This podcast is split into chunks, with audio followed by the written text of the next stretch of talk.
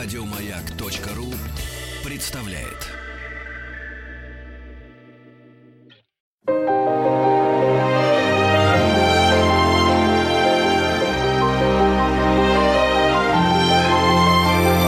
Игорь Ружейников и его собрание слов. Здравствуйте, дорогие друзья. Спасибо за то, что ваши приемники настроены на частоты радиостанции «Маяк». Меня зовут Игорь Уженьков. Сегодня у нас в гостях человек, с которым я хотел, честно говоря, познакомиться уже очень-очень давно. И я с большим удовольствием, и это честь для меня, представляю директора Государственного музея изобразительных искусств имени Пушкина Марину Лошак. Здравствуйте, Марина. Здравствуйте. Марин, вы знаете, вот у меня вопрос, который, он к теме нашей программы абсолютно почти не относится. Но наверняка этот вопрос, понимаете, его надо, ну, вот обозначить и забыть про него. Угу. На ваш взгляд, он причем абсолютно вот такой из-под бороды. Может быть, вам не... Вот, точнее, не то, что может быть, вам точно не интересный. Как вы считаете, когда-нибудь возникнет все-таки необходимость музей переименовать? Разговор на эту тему все время э, ходит. Поэтому и спросил. Да, и разные люди, э, ну, как-то озадачены этим вопросом, что само по себе говорит о том, что он есть, этот вопрос, и он, естественно, стоит. А назвать его опять музеем изящных искусств, как это было при Цветаеве, или как-то иначе. Но я тоже об этом думала, естественно. И а, мне не хотелось бы, чтобы у музея поменялось имя. Потому что, ну, мы давно живем с этим именем, и давно уже а, музей изобразительных искусств имени Пушкина стал просто Пушкинский. Пушкинский – это домашнее название музея, а, название места, которое все очень любят. Поэтому Пушкинский – это и есть наш музей. А имя поэта, которое было дано ему в год его юбилея, да, в 1937 году, стало частью музейной истории, даже фонетической истории. Поэтому а, это уже часть э, нашего бренда или нашего знака. И когда мы, например, приезжаем на Запад, где нас стали так хорошо знать, а, именно, сказать, начиная с этого периода, после э, войны, а, то э, Пушкин как это звучит по-европейски, это уже абсолютный знак. И когда я появляюсь в любом музее или знакомлюсь с любым директором или с каким-то куратором, мне говорят, о, Пушкин, Пушкин, мы стали Пушкиным, в сущности. И если у нас в Москве, когда еще приезжают а, наши русские отечественные туристы, которые не знают город, они путают иногда пушкинский, а, изобразительный, пушкинский, литературный, то в целом в большом мире людей, которые знают про искусство, пушкинский – это абсолютное имя музея. И я не вижу смысла его просто менять. Зачем нарушать уже сложившуюся традицию? Я даже, когда улицу Горького поменяли на Тверскую, тоже у меня не было ощущения, что это так необходимо, потому что ну, уже много поколений людей э, жили с, с этим именем, и ничего страшного не было. Поэтому, мне кажется, вся эта смена, она от, от неуверенности, от зыбкости ощущений. Я уверена, что все традиции, которые существуют на данный момент, если они существуют, их нужно утяжелять а не пытаться создать какую-то новую традицию, просто не думая о старой. Поэтому мне кажется, что это название, оно уже вместе с нами. Очень приятно, Марина, когда мнение мнение профессионала, мнение человека, который разбирается в этом вопросе, совпадает с твоим мнением. То есть человек абсолютно... Ну, в общем-то, несмотря на то, что я журналист, я об... А в этом я обыватель. Вы посетитель музея, конечно, это очень важная конечно, функция. Конечно, конечно. Вот. Я в своих мыслях по поводу наименования имени нашего великого музея, я не побоюсь этого слова. Разумеется, лет 25 назад, 30 был революционером, я там стучал кулаками, что такое, по столу. Я полностью поддерживаю вашу точку зрения. То есть мне это очень приятно, что, то есть, что моя точка зрения была, ну, не моя, разумеется, на, точка зрения таких людей, как я, выражена вами сейчас. Спасибо вам огромное. Я рада. Игорь Ружейников и его Собрание слов. На мой взгляд, э, простите, поправьте меня, если я не прав, в советское время у всего музейного дела была, была большая беда. Знаете, как вот там у американских полицейских защищать и охранять, да? Вот на мой взгляд, э, ну, самое простое, что должны нести музей, музеи, это охранять и просвещать. Сохра... С... Извините, сохранять и просвещать. Вот в советское время история просвещения ну, я застал не все советское время, это музей, это мои музеи советские, это 70-е, 80-е угу. годы. Наверное, не самое плохое время. Вот все-таки просвещать в большинстве музеев, оно было так, ну, здесь дело даже не в идеологии. Все-таки музеи это были большие, большие шкатулки с драгоценностями. Кстати, пожалуй, единственным серьезным исключением это был Пушкинский музей, вот, где проводили совершенно революционные вещи по тем временам. Вот тут с коллегами вспоминали. Угу. Начало 80-х годов привезли выставку Матисса Джаз. Это когда он делал аппликацию, уже не мог рисовать. И вместе с этой выставкой была серия джазовых концертов. То есть mm тогда, сейчас это обычная Матисс вещь. Джаз – это вообще книга художника. Книга художника, да. Это было настолько революционно. Это было просвещение, это был здоровый интертеймент. И это было, разумеется, сохранение, знакомство с искусством. То есть как раз к Пушкинскому музею меньше всего претензий. Но тем не менее. Вот, на мой взгляд, вопрос просвещения и нашего посетителя музея развития стоит сейчас, ну, вот для нас точно, вот в первом, в первом углу. Угу. Что должно измениться? Разумеется, вы говорите прежде всего за дела, отвечаете угу. за дела Пушкинского, но тем не менее вы... Да, что должно измениться вообще в музейном мире, чтобы... В музейном, угу. в музейном мире, в мире, в мире ну, все-таки мир частных галерей, он совпадает, но он, но это немножко другое. В мире показа изобразительного искусства. А, а вы знаете, я хочу сказать, что уже все изменилось давно. То есть не просто, что должно, уже все настолько изменилось, что этот мир, он вообще другой. И он живет по другим законам, так же, как существуют те же законы в большом музейном мире, да, в большом мире, в принципе. И мы живем абсолютно по тем же правилам сейчас, по каким живут э, музеи в Лондоне, в Америке, во Франции. Мы иногда значительно более живые, чем они. Уже значительно более живые, чем наши любимые итальянские музеи, которые самые традиционные из музеев. И э, действительно жизнь музея абсолютно изменилась давно, Сейчас она меняется в России очень большими шагами, а, поскольку главное сейчас в понимании музейной жизни и взаимодействия музея и посетителя именно диалог. Раньше это было пространство монолога, даже прекрасного монолога. То есть э, музей нес некие знания Э, который сейчас несет. Но форма работы этих знаний и донесения ее до нашего зрителя, она совершенно другая. Все построено сейчас только на диалоге. Поэтому любое познание исходит из понимания того, что это должен быть диалог со зрителем. Это должен, должна быть попытка включить э, зрителя в некую общую игру, условно говоря, когда музей должен заставить его думать, чувствовать, сравнивать, сопоставлять. Это значительно более сложные пути, чем были прежде. И, э, естественно, люди, работающие в музее, учатся этому. Многое нужно придумывать, нужно все время креатировать, нужно быть живым человеком, прежде всего самому, чтобы давать возможность этого пространства, пространства свободы в широком смысле этого слова свободы, как внутренней свободы, как умение человека абстрагироваться от штампов, э, увидеть, что мир бывает разным, не отвергать непонятное, быть открытым к новому, пытаться узнать больше, почувствовать. И это, это работа. Это работа не только музея, но это работа человека, который приходит в музей. Вот в чем штука. И э, особенно, когда он приходит в такой музей, как наш, или в такой музей, как Третьяковская галерея, или в Эрмитаж, где речь идет о серьезной музейной традиции, где не только объекты современного искусства, которые, с которыми ну, проще э, вступать в такого рода отношения, они сами устроены художниками так, чтобы быть уже частью диалога между сделанным произведением и зрителем, проблема. Я имею в виду старое искусство.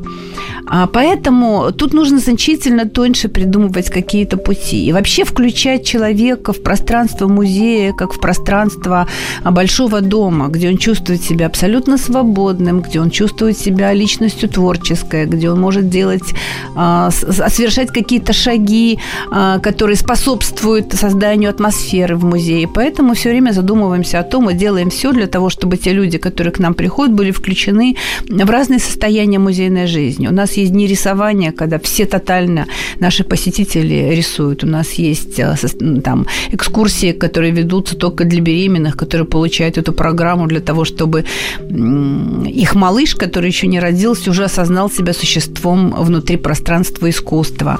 А, у нас есть э, самые разные публичные мероприятия, которые включают наших зрителей э, вот в музейный оборот.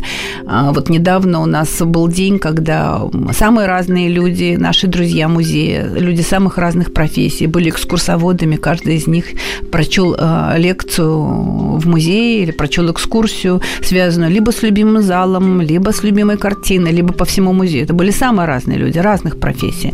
Начиная от министров, начиная там от Швыдкова и Нарнштейн, там и э, Парфенов, и э, Боря Куприянов, и галеристы, и ученые, и все. Это было 35 человек, которые скульпторы, которые просто а, на протяжении целого дня с 10 утра до 8 вечера по полтора-два часа, кто сколько мог, рассказывали свой музей.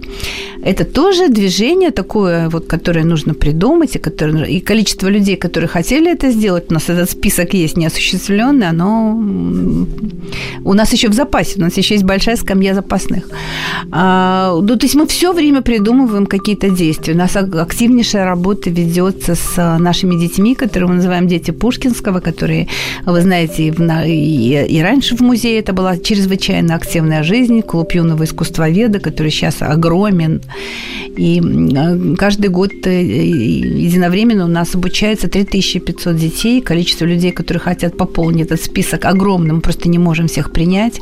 И все эти люди, э, все эти дети от 4 лет, от 5 лет до бесконечности, пока не считают себя детьми. Себя детьми считают, да. Они часть э, нашей музейной жизни, они дети Пушкинского. Я посмотрел вашу летнюю программу, кстати, просто прекрасно. Я потому что сюда нес э, вопрос, мол, а что с детьми? Потому что вот год назад, год назад были некие нарекания, я смотрю, господи, как все прекрасно. Про, про, про, простите за, за ну, такую да. лесть, но я посмотрел Нет, список экскурсий для все... детей на, на летних каникулах. Великолепно. У нас все очень хорошо. Но самое главное, что у нас сами дети а, работают в музее. У нас а, был день, который у нас будет два раза в год повторяться, и угу. осенью будет опять, когда мы ушли из музея условно, и дети стали а, хозяевами музея. Они были администраторами, смотрителями, экскурсоводами. 100 детей водили экскурсии, они приняли 3500 человек в день, как экскурсоводы, они э, держали внимание 50 человек в течение часа, каждый из них, это, поверьте мне,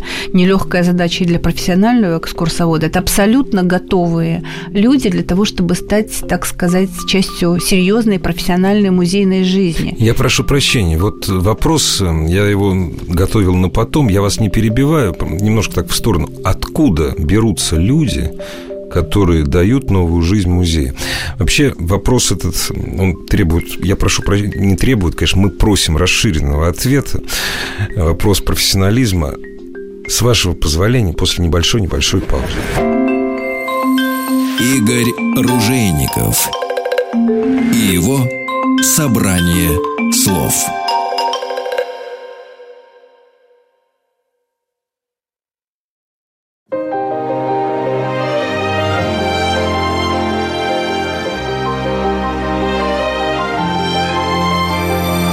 Ружейников и его «Собрание слов».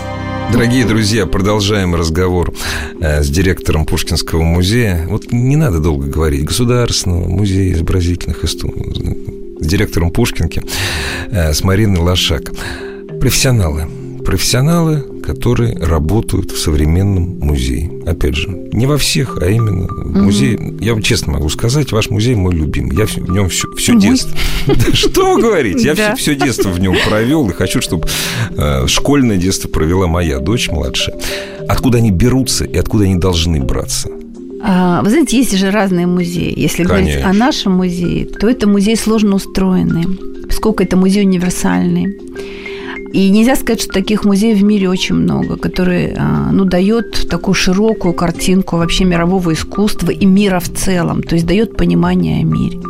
То есть человек, который ходит с детства в наш музей, это априори уже а, человек толерантный, человек открытый миру, человек способный видеть, человек много знающий, чувствующий мир как мировое искусство, как собственное. Это уже отдельный человек. Это тот человек, которого мы и хотим видеть рядом с собой на самом деле. Я имею в виду не музей, а мы как общество на самом деле. Ведь мы на самом деле хотим именно этого. Мы хотим увидеть людей, прежде всего, способных принять разное и быть разными, Просто и увидеть не... разный мир. Я прошу прощения, не каждый из нас себе еще дал ответ, что он этого хочет, но мне хотелось бы верить, что каждый ну, из нас хочет такого человека хочет, видеть рядом да, с собой. Мне да. кажется, что просто, может быть, не все осознают, что мы этого ну, хотим, да. Э, но это очень полезно для нас, потому что ну, это соответствует всем нашим представлениям о мире нравственном, да, когда рядом э, человек, э, способный быть открытым к разному, то есть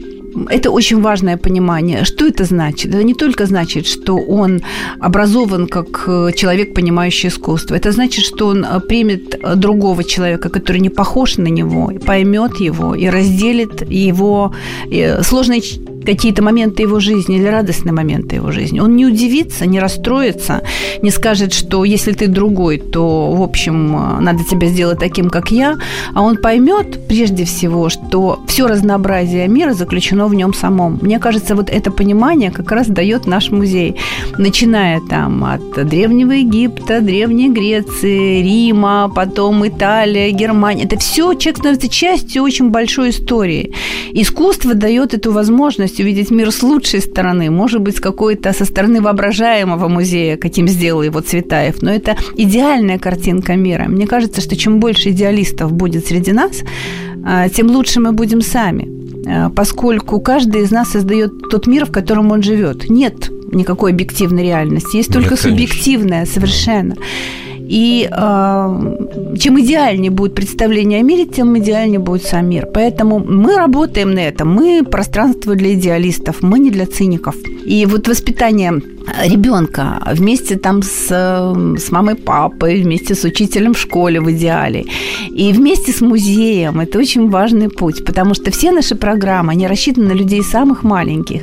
И маленькие, которые приходят к нам впервые, которым не скучно, которым страшно интересно, и которые готовы э, познавать, и так открыты, и так рады. И они не только слушают, они только узнают, они становятся творцами, потому что они рисуют, они лепят, они пытаются стать со, находиться в состоянии сотворчества с теми древними анонимными египетскими а, художниками, которые а, писали фаюмский портрет, или с а, теми чудесными гениями, которые делали саркофаги для мумий. То есть они становятся частью этого большого художественного мира.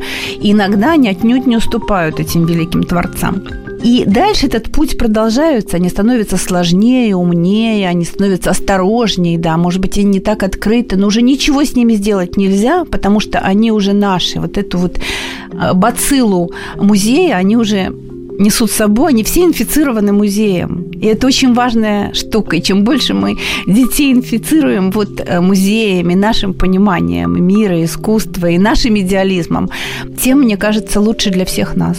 И потом вы заметили, что, в общем-то, у ребенка-то иммунитета к этому гораздо меньше. То есть и надо угу. заражать, прошу прощения, именно да. детей. Потому что в возрасте 40-50 лет заразиться идеей о том, что угу я не знаю, самое простое, вот мы тоже опять-таки с коллегами обсуждали, что Пикассо это прекрасно, если до этого ты не видел, а жил на Налбандяне ну, или Роквелле Кенте, это уже не получится. Ну, сложно. Сло- сложно, сложно, скажем да. так, Все сложно. возможно, возможно но сложно. Все. Мне детей, кажется, что в этом, штук, э, в этом случае э, с детьми очень важно, имея в виду, что у них есть родители, которые должны это понимать и должны сами быть не людьми, стараться быть людьми не слишком зашоренными, не слишком догматичными, потому что любой догматизм нужно разминать гимнастикой, то есть нужно растя... растяжку делать для того, чтобы, значит, вот э, механизм нашего тела был живым и молодым. Поэтому, конечно, многое зависит от родителей. Умные родители дают возможность своим э, детям э, быть существами живыми, способными к отклику. Да? А что касается тех людей, у которых нет навыка понимания каких-то разных искусств, да, то мне кажется, в этом деле самое важное не презирать их, не говорить, что они ущербные или они какие-то не такие, Господь, да, и что они вообще ничего не соображают. И, а, просто нужно помогать этим людям по мере возможности очень открыто, очень доброжелательно, с абсолютной готовностью помочь им разобраться, почему мы считаем, что это важно, да. То, что кажется им не слишком важным, а иногда смешным. Или почему иногда мы считаем, что это может вам тоже понравиться? Да, да, не только и вы получите мы. удовольствие. Да. Просто очень важно, вот когда человек идет к врачу, да, его тоже что-то пугает или раздражает, он что-то не понимает, да он насторожен, да, да, да, да. Но нужно поверить какому-то одному врачу. Нужно поверить, потому что это репутационная история. Он пошел не случайно к врачу, ему порекомендовали, сказали, что он может помочь. Так же и с музеем. Нужно принять музей как место, которое показывает только важные вещи по разным причинам. И если я что-то не понимаю, придя в музей, и мне кажется что-то недостаточно прекрасным в музее, то сначала нужно априори поверить, что в музее не может быть случайных, не музейных вещей. Если ты веришь этому месту, ты должен быть уверен, что здесь показывают самое важное из того, что ты происходит. Ну, во всяком случае, и если, если ты пришел ты, в Пушкинский. Пушкинский, да. я имею в виду наш Конечно. музей. И если ты а, доверяешь этому месту, то дальше ты должен быть расслаблен как говорят буддисты, расслаблен для того, чтобы попытаться понять, ну, почему я этого не понимаю, и что за этим кроется. А мы будем в этом помогать. У нас есть люди, которые могут рассказать на очень популярном языке, почему мы считаем это важным. Не только мы, а мировое музейное сообщество. Почему тот или иной художник, который кажется непривычным для глаза, привыкшего к классическим искусствам, важен в современном мире и так далее. Это диалог.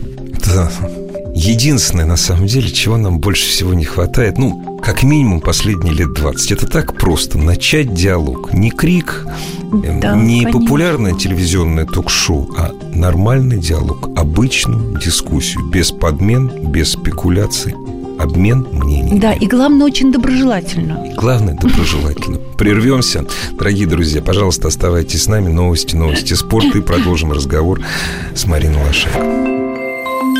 Игорь Ружейников и его собрание слов.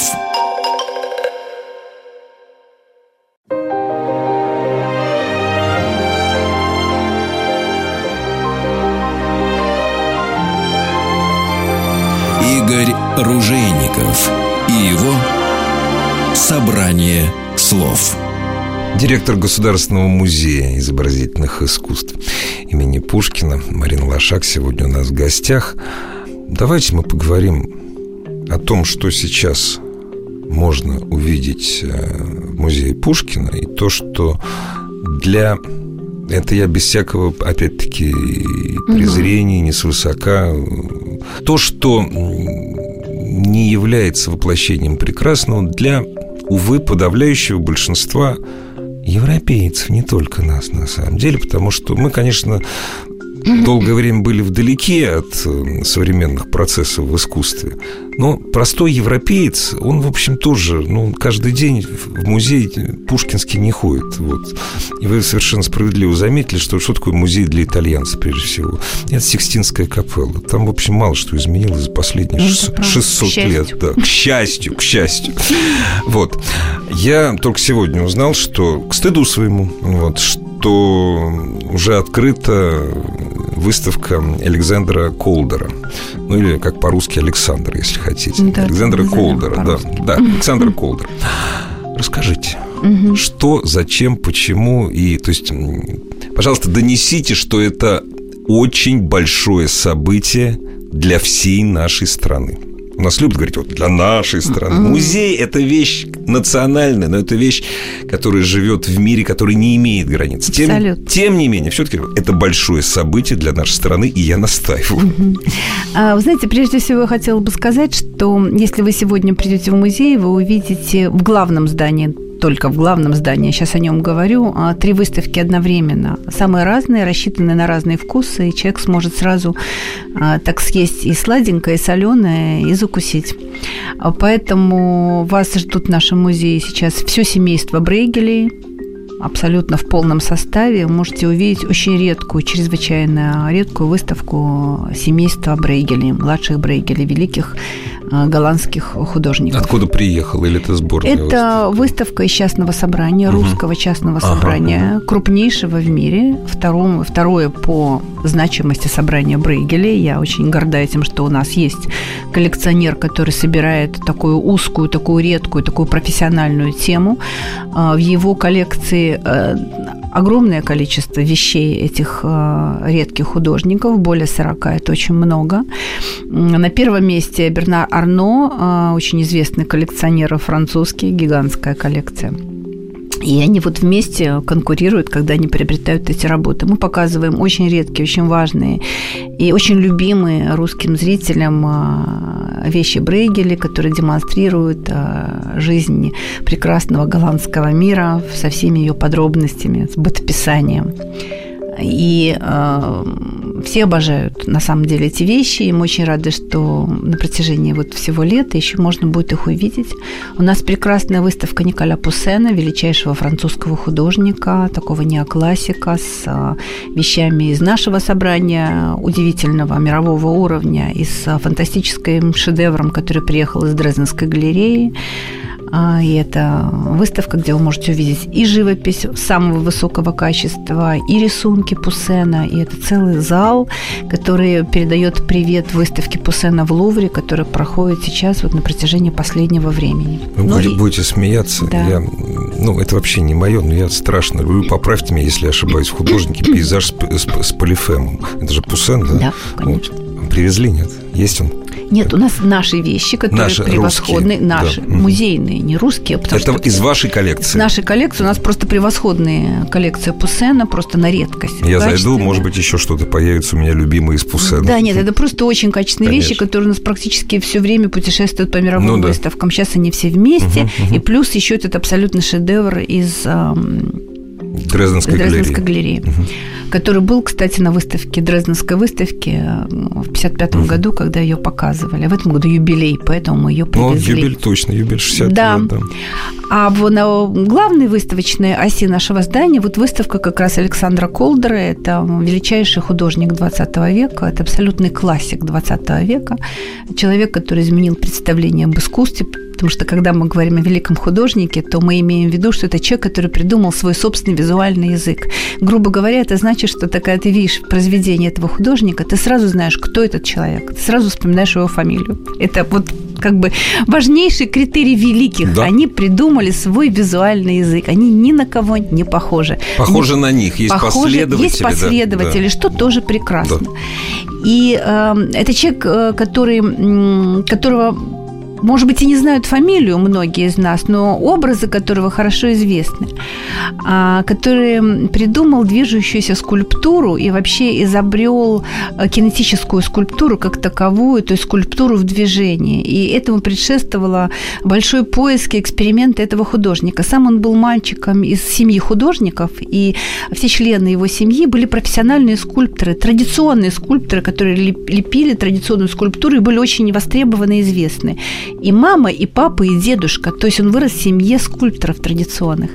И уже с самых крошечных лет э, вместе с сестрой они пытались нечто делать, что-то создавать. И первые скульптуры, так называемые, сделаны из проволоки, из остатков материалов были сделаны в возрасте 11 лет. И они уже показывают нам и выдают Колдера как Колдера, как художника узнаваемого. Но потом он понял, что он не хочет быть художником, а он хочет быть инженером, потому что руки были замечательные, голова варила прекрасно, ему было интересно работать с материалом. И он закончил институт как инженер, получил инженерную профессию и стал инженером-технологом. Дальше, как все это бывает в начале 20 века, менял все время профессии. Человек склонен к волшебному миру познания и к идеальному миру приключений. Он жаждал этих приключений, шел по этому пути. И поэтому кем он только не был. И в том числе он был э, кочегаром на пароходе, уже, уже, уже будучи инженером, э, который путешествовал из Нью-Йорка в Сан-Франциско. И вот э, в один из таких переездов своих, будучи кочегаром, он пишет в своих воспоминаниях, что он вышел на палубу и видел фантастическую красоту мира. Он видел одновременно восход солнца и заход луны. Вы знаете, эти состояния не бывают. И эта красота и совершенство мира так его поразили, что в этот момент он понял, что он не должен быть ни инженером, ни кочегаром, а он должен быть художником. Это был момент озарения «я художник». И он стал художником. Он закончил, получил образование, он стал художником, а, профессиональным художником и оказался в одной из нью-йоркских ежедневных газет где а, должен был быть карикатуристом, рисовальщиком. И его отправили в цирк, в очень известный нью-йоркский цирк на два года, где он работал человеком, наблюдающим за жизнью цирка, рисующим и работающим со своей газетой. Это оказалось чрезвычайно важной частью его жизни, потому что после этого возникло такое понятие, как цирк Колдера. Он сделал свой собственный цирк, маленький цирк, где все персонажи этого волшебного циркового мира в виде жонглеров, э, всяческих там э, гимнастов, э, дрессировщиков, все животные, которых они дрессируют, и весь этот прекрасный мир манежа и клоунов, он сделал их из проволоки. Никто никогда не делал скульптуру из проволоки, только дети – но все лучшее, что происходит в нашем мире, исходит из детей. Больших гениев, чем дети, нет. И каждый художник, большой художник, пытается быть похож на ребенка, потому что ребенок это эм, это свободное существо, абсолютно не заштампованное, не знающее, как должно быть, а делающее по наитию, только по вдохновению, не желая никому понравиться, никакой галерее, никаким э, покупателям, никакому миру, никаким нудным критикам, а только себе – только в радость. Поэтому вот это было похоже на работу ребенка абсолютно а, озаренная одним желанием сделать прекрасно, так чтобы мне было хорошо. Это получилось исключительным произведением искусства. И начиная с 26 года, когда он его сделал, он путешествовал с ним всю жизнь по разным музеям, по разным и важнейшим интернациональным музейным институциям, показывая этот цирк как Господь Бог, который создает свой собственный мир. И потом в начале 60-х годов был снят уникальный фильм, очень профессионально сделанный, прекрасный, где показано, как сам э, Колдер осуществляет свой цирк, как он, он сам озвучивал это пространство. И это абсолютно фантастический фильм, он важнейшая часть нашей выставки, потому что он дает ключ к пониманию, что такое творец. Вы его показываете? Он, да, идет у нас, естественно, он как бы ключ этой выставки. Я быстро рассказываю дальше. Э, дальше человек понимает, что мир скульптур, он может быть разный. И он делает, он рисует, будучи прекрасным рисовальщиком, из проволоки. Он создает объемные образы из проволоки. Это все тот же мир цирка, это автопортрет, это мир мифологии большой. И это уникальные вещи, которые потрясли совершенно. Э, сначала они были непринимаемы, потом их очень многие приняли. Художники приняли сразу это было открытием, что можно создавать скульптуру и такую, которая создает объем как проволочный объект, который дает тени, которые создают объем дополнительный. И это поражает, как поражало в 20-е годы, что было невероятным движением, так это поражает и сейчас. Потому что эти вещи, они не просто уникальны, как сделанность, да, у них есть большее. Они чрезвычайно трогательные, они сентиментальные. Они просто могут вышибить слезу легко. Что, мне кажется, от искусства мы ждем именно этого. Это то лучшее, что может дать искусство. Искусство должно нас тронуть, оно должно нас волновать. Не просто мы должны увидеть фотографию и сказать, черт возьми, как похоже на то, как бывает в жизни. Ну и что, как бывает в жизни? В жизни все равно лучше, да? А тут совсем другое. Это должно рождать нас какие-то эмоции, любые причем даже раздражение, даже неприятие, даже ужас, да, и, конечно же, любовь. Поэтому вот в Колдере все это есть. Это любовь, это ирония, это фантастическое чувство юмора. И это трогательный восторг перед взглядом человека на мир. То есть это потрясающе. Быстро рассказываю дальше. Дальше он все время двигался вперед. Человек смотрел вокруг и пытался преобразить мир, как каждый художник. Он оказался в 30-м году в мастерской очень известного абстрактного художника Мандриана. Все происходило в Париже, в большой супнице мира искусства, где все-все были рядом, где все, все пытались создать нечто новое, создавали свой собственный язык. И он поразился тому, как он развешивает свои абстрактные, яркие, подготовительные листы в своем ателье. И так же, как было в случае с путешествием по реке, он увидел свежим глазом ребенка удивительный мир беспредметного искусства, где яркий цвет и объемы и формы меняют человека изнутри, заставляют его видеть другое. И он понял, что он должен оживить и создать объем этому плоскому пространству. И он создал мобили. Это абстрактная скульптура, висящая в пространстве, но которая не, не является мертвым объектом, как всякая скульптура, которая должна быть двигаться. То есть она должна все время меняться. Он был инженером, и он сделал моторчик – к этим мобилям, к этим абстрактным скульптурам, висящим пространством. Они были в бесконечном движении. Потом он понял, что моторчик слишком жесткая конструкция, что у нас есть нечто большее, у нас есть сила ветра, у нас есть движение воздуха, у нас есть собственное дыхание, которое придает этому движению истинное. И эти мобили, каждый из вас должен прийти и увидеть, что это. А, это абсолютная органика человеческой жизни, как цветы или как листья или как дерево, да, которые висят в пространстве, и при малейшем твоем дуновении, к сожалению, в музейных пространствах не, трудно это создать. Но мы всем говорим, дышите, дуйте на них. Хороший, кстати, хороший лозунг, слоган даже для выставки «Дышите». Я прошу прощения, что я на самом деле превратился в одно большое ухо, вот. Не хочется задавать ни умных, ни псевдоумных, никаких вопросов. Просто слушать, слушать и слушать, а потом идти и смотреть. Прервемся, сделаем небольшую паузу. Игорь Ружейников и его «Собрание слов».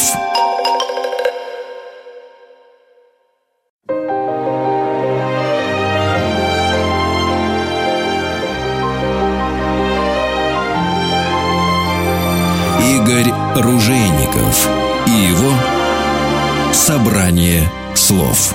Марина Лошак, директор Пушкинского музея, сегодня у нас в гостях. Мы долго говорим и еще будем дольше говорить о выставке прекрасного американского художника Александра Колбера, которую сейчас можно видеть э, в нашем Пушкинском музее. На самом деле очень многие люди, особенно благодаря таким вещам, как Facebook, хотя бы, они они просто не помнят, что это за художник, но они знают, что такое Мобиль. Да, да, вот да, это, да, это безумно популярно. Безумно, вот. Но когда ты видишь э, в Фейсбуке э, там при, прикольно mm. посмотрите, я упал, когда это увидел. Это, знаешь, вот видишь, как работает этот мобиль один ты оказываешься, в общем, еще пока не в пространстве этого художника. Для того, чтобы оказаться в мирах этого художника, надо прийти и э, прийти на вашу выставку, окунуться. Да, обязательно, обязательно, потому что это все производит э, впечатление. Вы знаете, я видела много, очень много выставок Колдера разных. И поскольку его вещи стоят во всех музеях мира, нет музея мира, мирового крупного музея, где не было бы Колдера. Он есть всюду. А у нас и... есть Колдер в частных э, собраниях? Нет? В частных собраниях есть. Мы взяли из наших двух частных ага, собраний ага. Э, две, три ага. очень хорошие вещи, ага. прекрасные. У нас есть коллекционеры уже. Но в музее есть только один рисунок, подаренный Рихтеру Колдером Ух в 70-м году. Интересно. Нет в музее Колдера, а он должен быть. Мы мировой музей, у нас должен быть Колдер. Без него нельзя Нет, жить. Современное искусство без него вообще было... То есть это невозможно, невозможно. Главное, это человек, не главное, который... это один из главных Это один из важнейших людей, который просто повлиял на понимание того, что каким может быть искусство, и повлиял на других художников, да. которые стали расширять эти а, границы. И это очень важно. Так же, как на него повлияли какие-то другие а, художники, которые были ему интересны, Но которых он любил. Это все движение искусства непрерываемо. Поэтому, когда мы говорим, вот были гении, а даже это все движется, это все река, одно вытекает из другого. И вот Колдер очень важное движение этой реки в какой-то своей части. Поэтому это нужно увидеть. Как движутся эти мобили, как движется представление свободного человека о мире. Потом мобили сменились стабилями. Стабиль, Это уже да, стабильные да, скульптуры, да, да, объемные, стоящие на земле. Во всех крупнейших парках мира. На площадях возле музеев уже эти образы Колдера, они стали частью. Он стал частью нашей жизни. И, как обычно, те художники, которые в 20 веке работают с дизайном, которые воруют, в лучшем смысле этого слова, используют великие идеи в большом мире искусства. Цитируют. Цитируют, да. используют. Ну, конечно, Ничего там плохого нет. Разумеется. Мы все живем уже в современном мире со светильниками, где система мобиля использована, да, где эти, где эти пространства в мебели, в свете, они все существуют. Колдер дал знак, что это возможно. У меня есть один приятель, специалист по шведскому, прежде всего, мебельному дизайну. Который вот он, великий, я считаю. Ну, может быть, один из величайших. Вот он, вот он утверждал, что как раз без Кулдера вот шведский дизайн вот 50-60-х годов был бы другим. То есть я не уверен, что сам Александр Колдер знал, что он повлиял на развитие шведского дизайна, но шведские дизайнеры это знают. Вообще на дизайн. В Вообще принципе, на дизайн, конечно. Просто шведский дизайн очень хороший, он очень лаконичен, он чист, очень внимателен, очень чисто. Да. Ну, вообще, как сказать, да. весь мир шведского, да. шведской жизни, шведской ментальности. Скажите, пожалуйста, вот я только сегодня узнал, к стыду своему, что, оказывается, э, привозили один из объектов угу. Колдера в 53 году угу. на выставку современного искусства. В 59-м. 59-м, да? Угу. 59 Ну, да, да, да. Я да. вот только сегодня узнал. Да, да, да. Вот. И, и как это было тогда воспринято?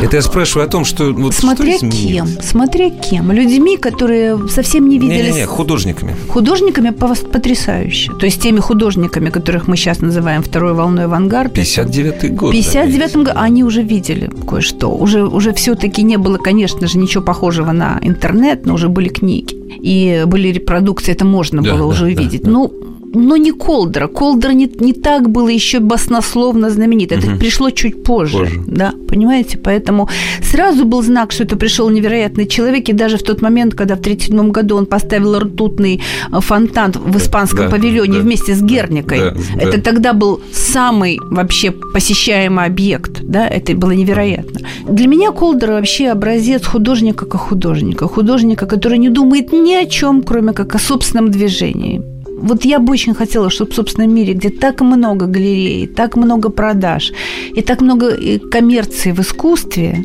и которая иногда движет искусством. Ну, разумеется, и... это, это плата да, за это. Ну, да, да, но просто он жил еще в мире, когда... Идеально. Значит, значительно более идеально. Да. Когда художник как таковой э, был важнее всего остального. Поэтому он абсолютно не испорчен этими представлениями, как и многие его собратья этого времени. Поэтому э, он к этому пришло, пришло позже, когда он стал так тотально знаменит, он стал образом и символом Колдер.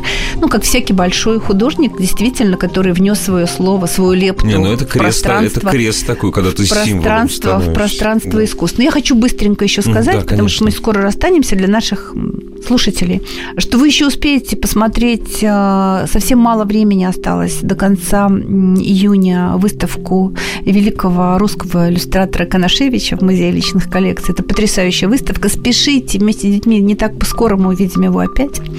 Еще хочу сказать, что осенью вас ждет массу совершенно восхитительных и разных выставок. Вы сможете увидеть огромную, редчайшую выставку, связанную с традиционным японским искусством, с великой историей японских чаш, чаш ракуш 16 века до сегодняшнего дня, и величайшими ширмами 16-18 веков, которые никогда не привозились, вы увидите пространство великого японского искусства.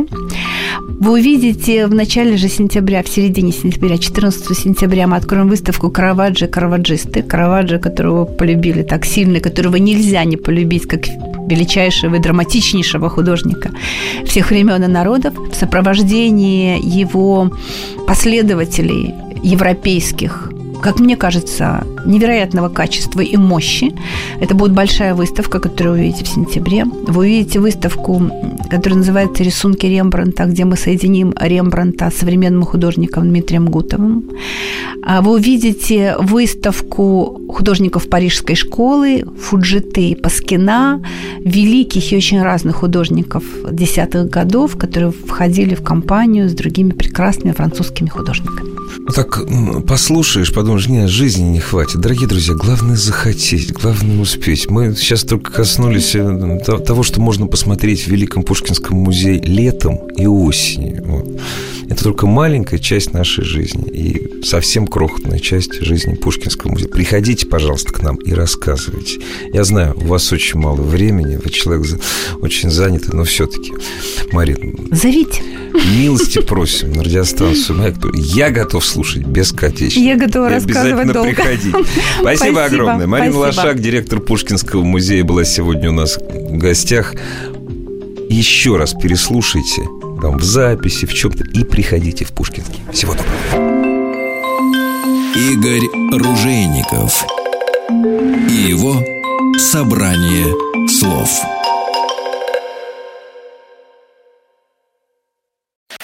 Еще больше подкастов на радиомаяк.ру